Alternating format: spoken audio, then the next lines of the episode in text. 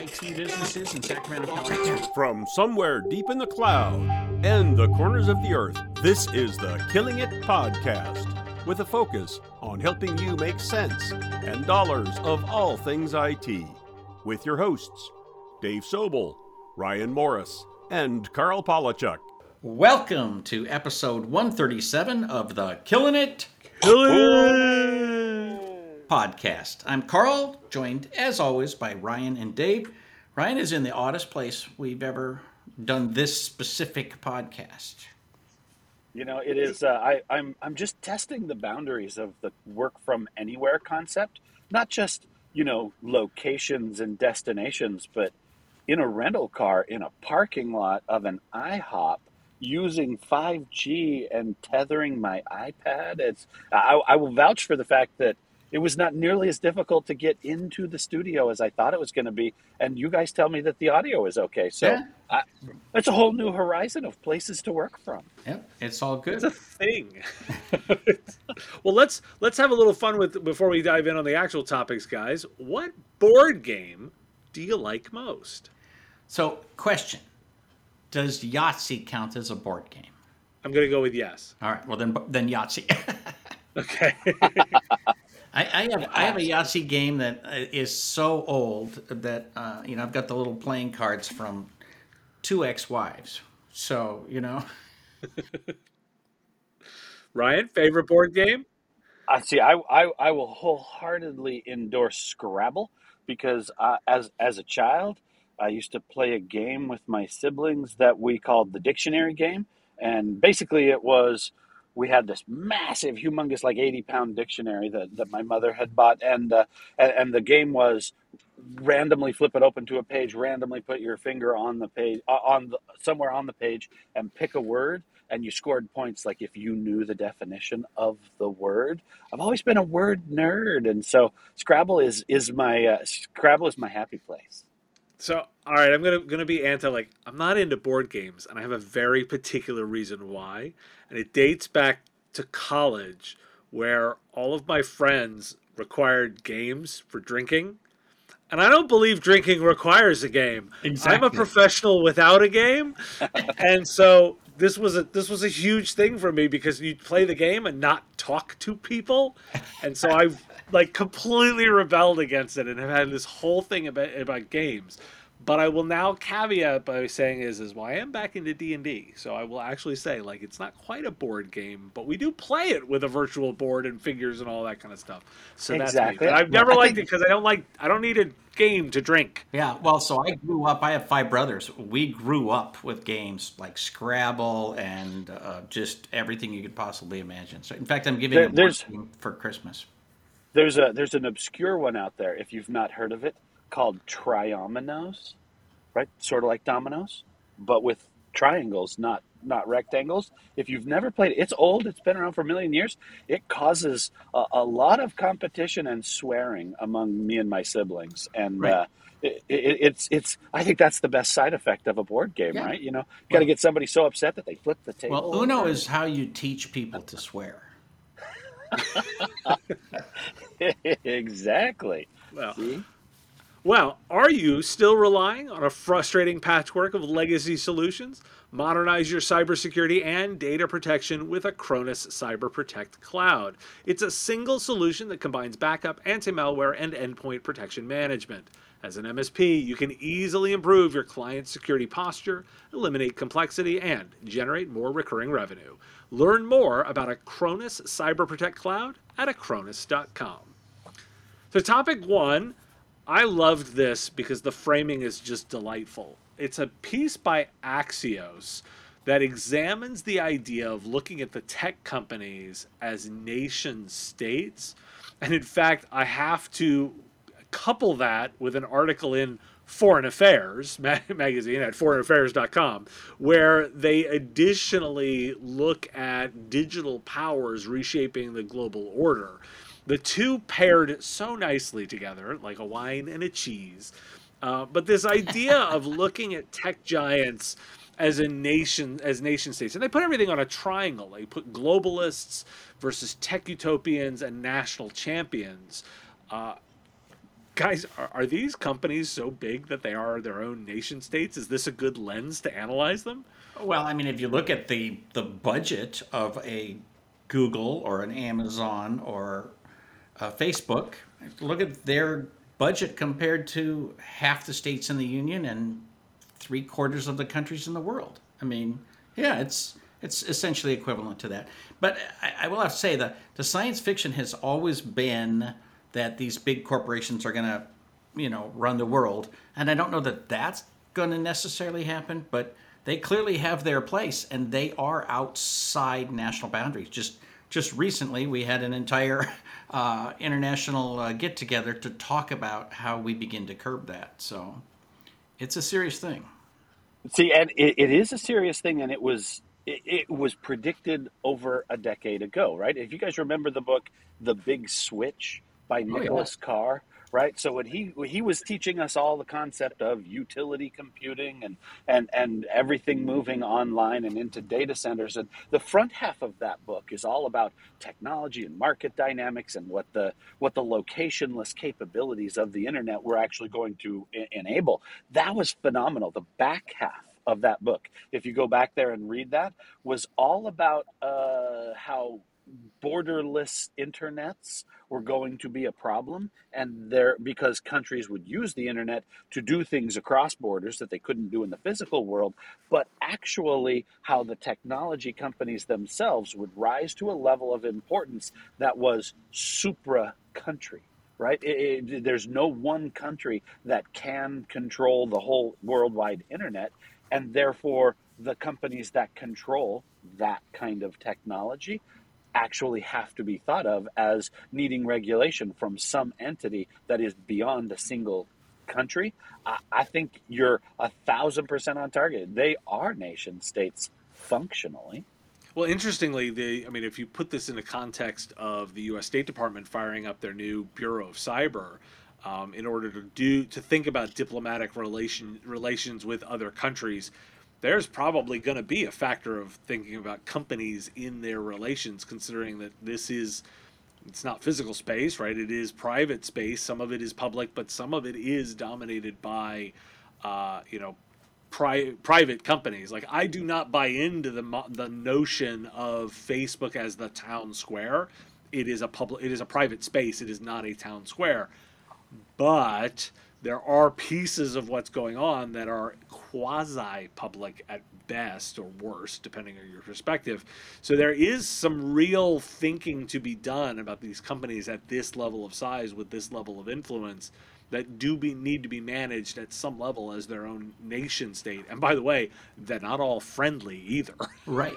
Well, and they're also these companies are taking on challenges that used to be left to governments. Things like getting us into space, right? That's that. I mean, literally, it used to be no one had the money to have a space race except a government, uh, and now there's multiple companies racing to to make that happen, and the you know putting up internet balloons all over the world, right? And there's many many things that are so big that we used to only think a government could do that. So in in some sense, it's good that they're doing these things, but they are ultimately, if you decide you're going to put up internet around the world, you're not responsible to anybody. Where at least See, the government and, is ultimately responsible to somebody. And well, exactly right. The government is responsible to its citizens and to other countries via treaties and all of these agreements and, and the, the international law. These companies are deliberately trying to make themselves separate from the regulatory environment.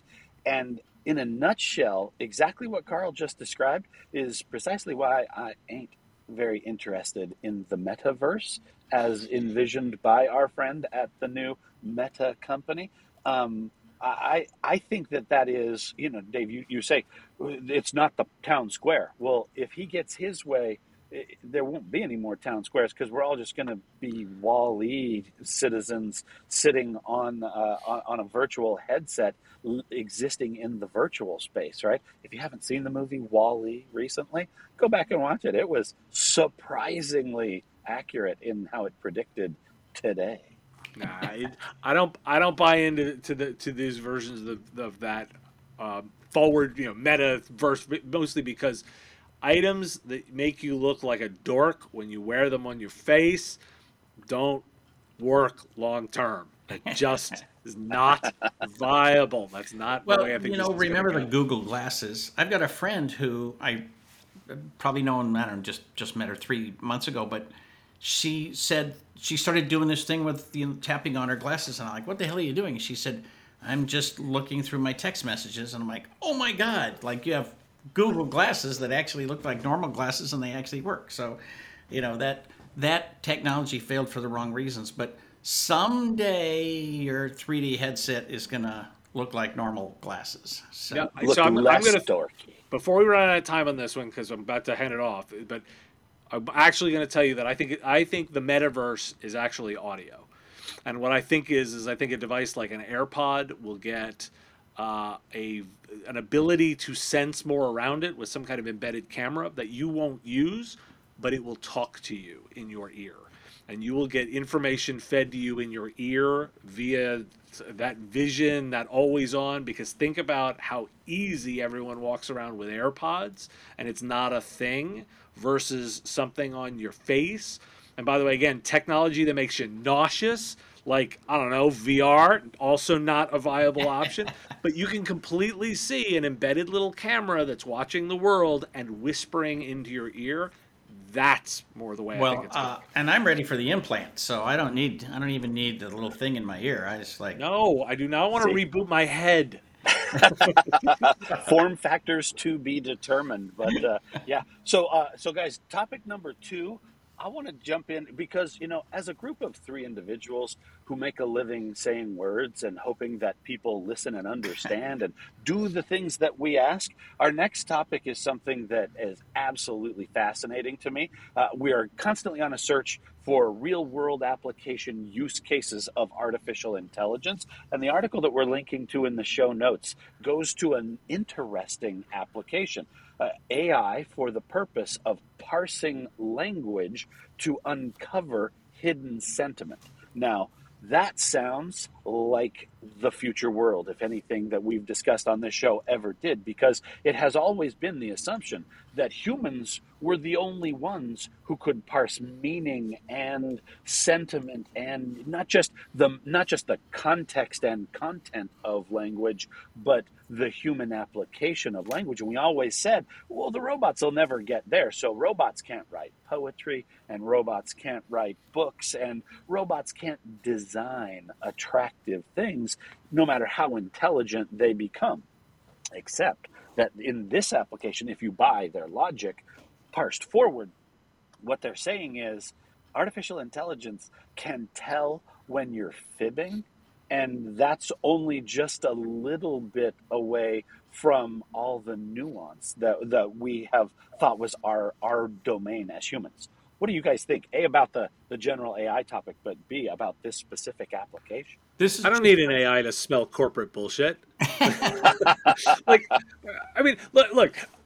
I say that because it's funny, but I actually what what I will then extend this to go is is this this is making a human skill better and is making that information more accessible.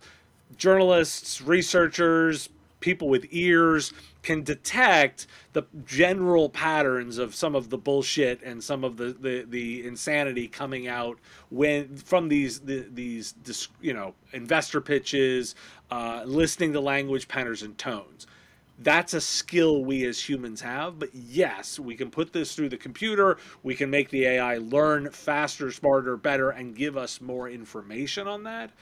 But that's that's the the acceleration of a human skill, not purely unique to the machine. Now, don't get me wrong, I love this application. I think it's super cool.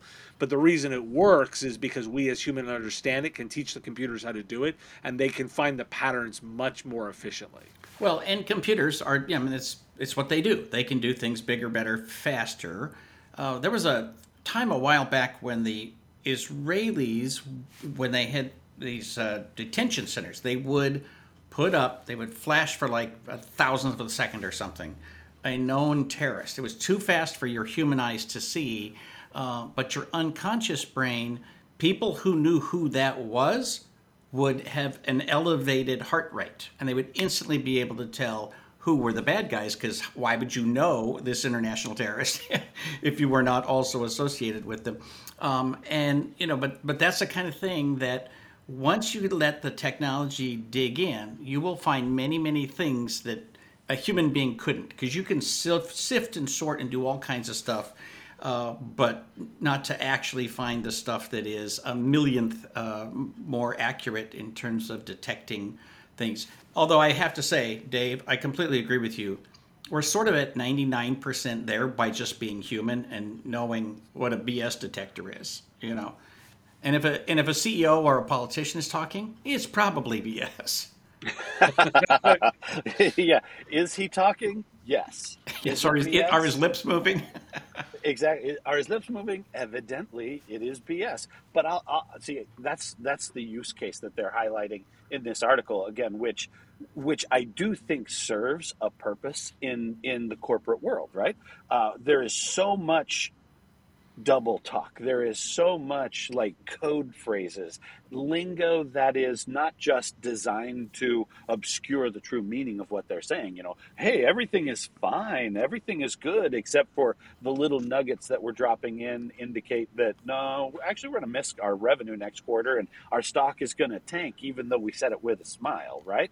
Like, if you can eliminate that kind of uncertainty and deliberate misleading in the financial world and in earnings reports and things like that, I think that serves the public good, right? I think that to be plain spoken is a very valuable thing.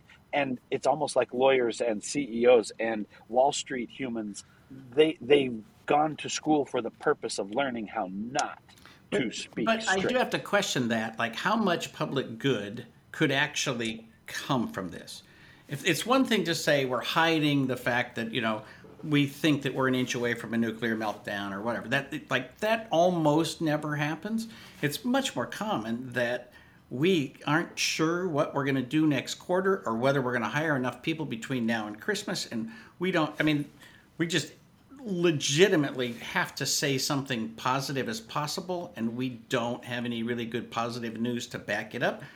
Is that like worth spending any time, effort, or money trying to figure out. That's just, you know, they're they're putting their spin on it, and everybody knows it. And it's not like you're. It's not like the outright lies that you know manipulate the market, right? And then it does nothing to stop Elon Musk from just tweeting whatever the hell he feels like at the moment. exactly. I, I would say that that is exactly the end case that we're trying to address, right? It's the deliberate manipulation where, uh, imagine the flip side of this article.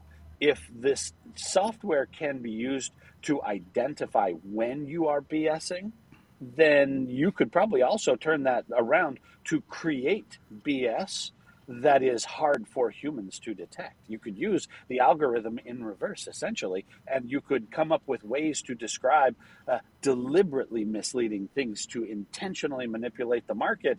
And all the humans are going to listen and go, well, I mean, that sounded okay. It sounded fine, right? I, I think that's the use case that we're trying to plan for.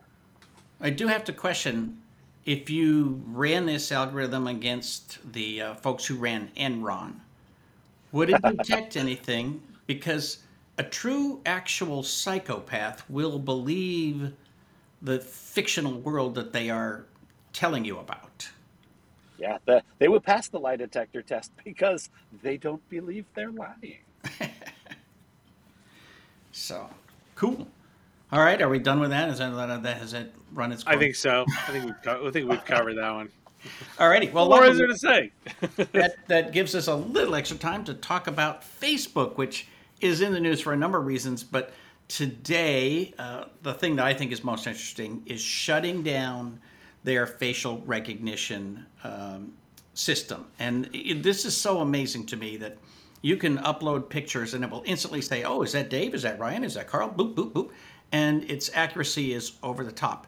And they're not just shutting it down, but they are getting rid of it. It's like they're not putting it on the shelf for later use.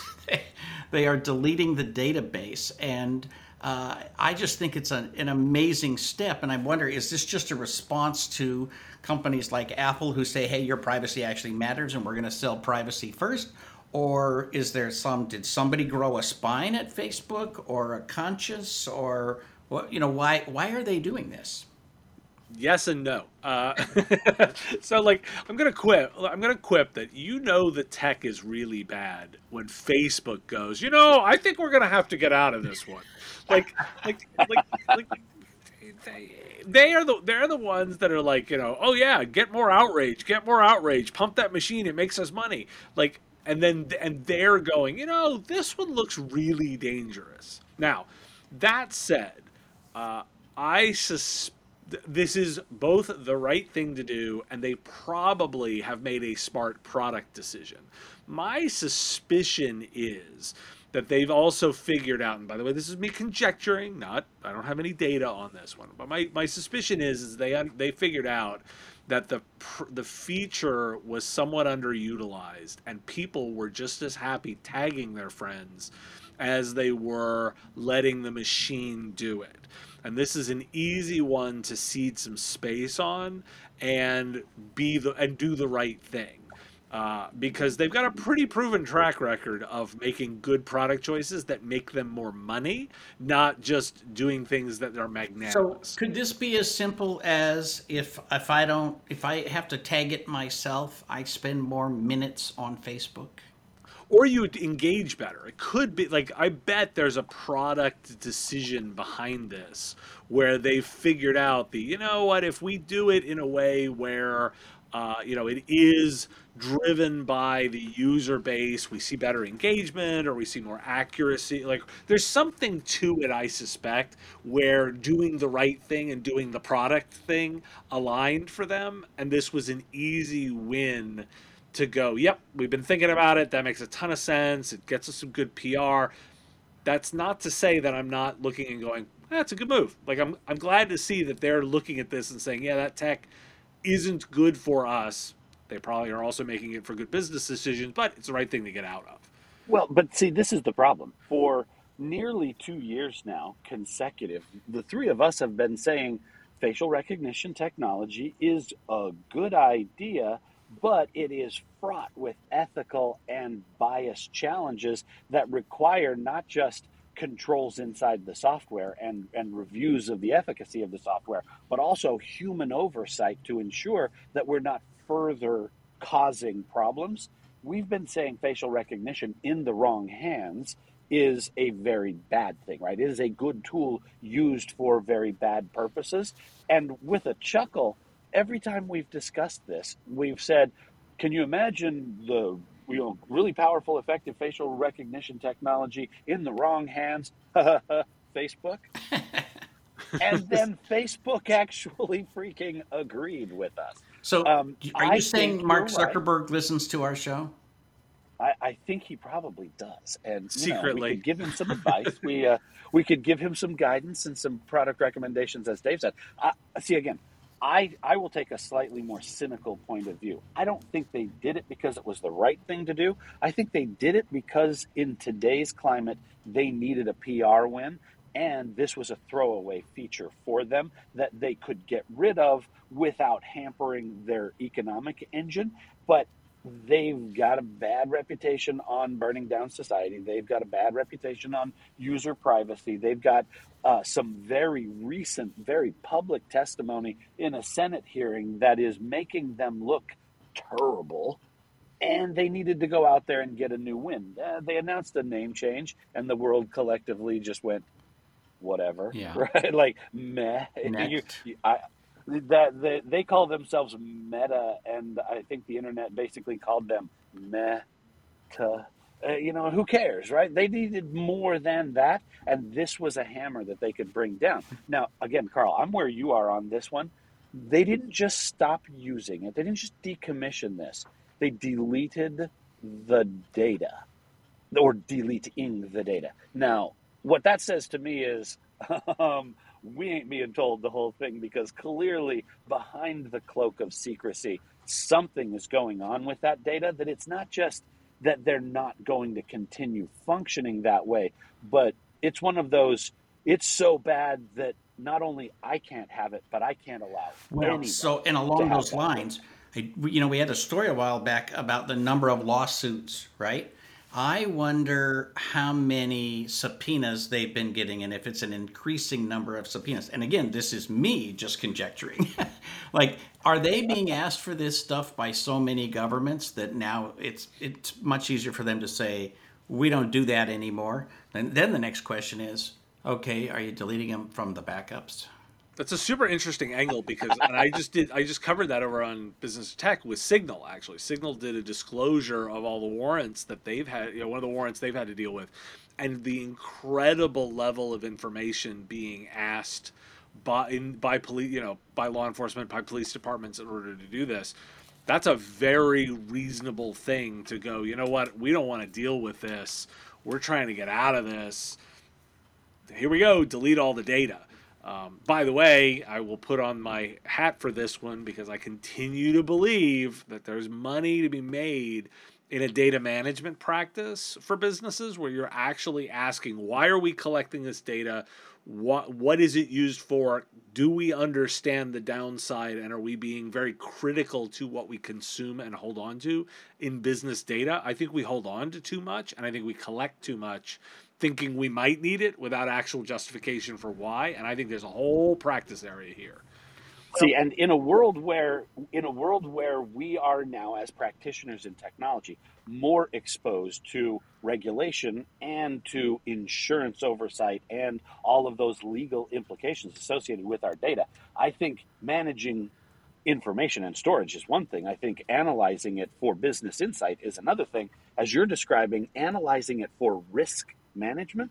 Like, if you store all of this data and then it gets out, here are the bad things that could happen to you. Uh, we've all had this default mentality of if it's customer data, you keep it forever. If it's identifiable, right. if you could parse it for marketing purposes, you keep every shred of data.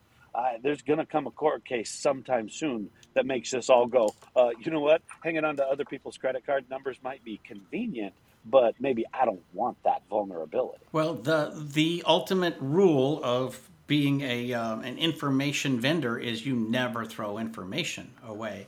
And you know, I'm going to add a, a link to uh, a Gizmodo article that notes the amount of money that is being charged to um, you know su- support a, uh, uh, a subpoena or a court case or whatever.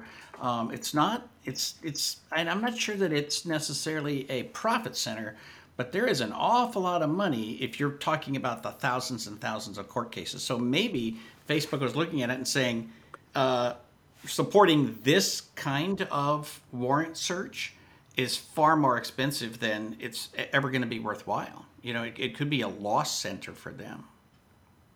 Again, just wild speculation because I got nothing else to do but but you know it, it is wildly interesting speculation and that's what we do here on killing you know it, it's uh, the, the the offshoot of this is the okay how many of the how many companies are going to get out of facial recognition proactively? And how many are gonna are gonna double down on it and, and continue to invest? Right. I mean, and it's it's interesting to me to think that there are i would believe that the ones that are delivering it as a service like an aws are going to continue to do it because they've got a they've got a different model than facebook in this case which I believe is an implementer, but more importantly is is offering it kind of as a feature more than as something you subscribe to. So for so like I could see AWS going, oh yeah, we're going to invest in Rekognition. By the way, that's their Rekognition with K, right? Their actual product around that. Where and maybe and probably Microsoft too, who's going to say we're going to invest in these because these are products we intend to sell, versus a Facebook that's using it and has now decided, you know what, the use of this opens up more than me, and we can probably make a product decision around it. That'll be interesting to see who gets out for what reasons. Well, and I well, think most of the people or organizations buying facial recognition are probably police oriented, and as a result, there's a certain amount of liability like, oh, you provided this data, the police came and arrested the wrong guy, and now, you know, tick, tick, tick, like, eh, we don't need the liability for it. Well, except that I will I will report from the trenches of the industry. Yesterday, I was at a conference event with uh, guys who do infrastructure and systems integration at the component level. Uh, the chip providers, the board providers, the storage, the drive, the NAND, right? All of the the the, the itty bits inside of the machines that we sell. And uh, I will I will say that more than one manufacturer of a brand name you would recognize reported that the fastest growing use case for storage, bandwidth consumption, and processing is video surveillance and facial recognition. All of the known brands in our industry that sell these kinds of system level capabilities, they are hawking their wares. I mean, again, I grew up as a storage guy. I, I look at video surveillance and I say, oh, look at all the disk it's going to chew, right? like that's it's going to be a big issue in our industry. Well, we certainly will revisit this topic because I don't think we've heard the whole story. And sadly, that will do it for episode 137 of the Killing It podcast. Thanks for tuning in to the Killing It podcast. Please share with your friends and tell everyone to subscribe on iTunes, Stitcher, and all the podcast places. Join us next week and help us keep killing it in the technology business.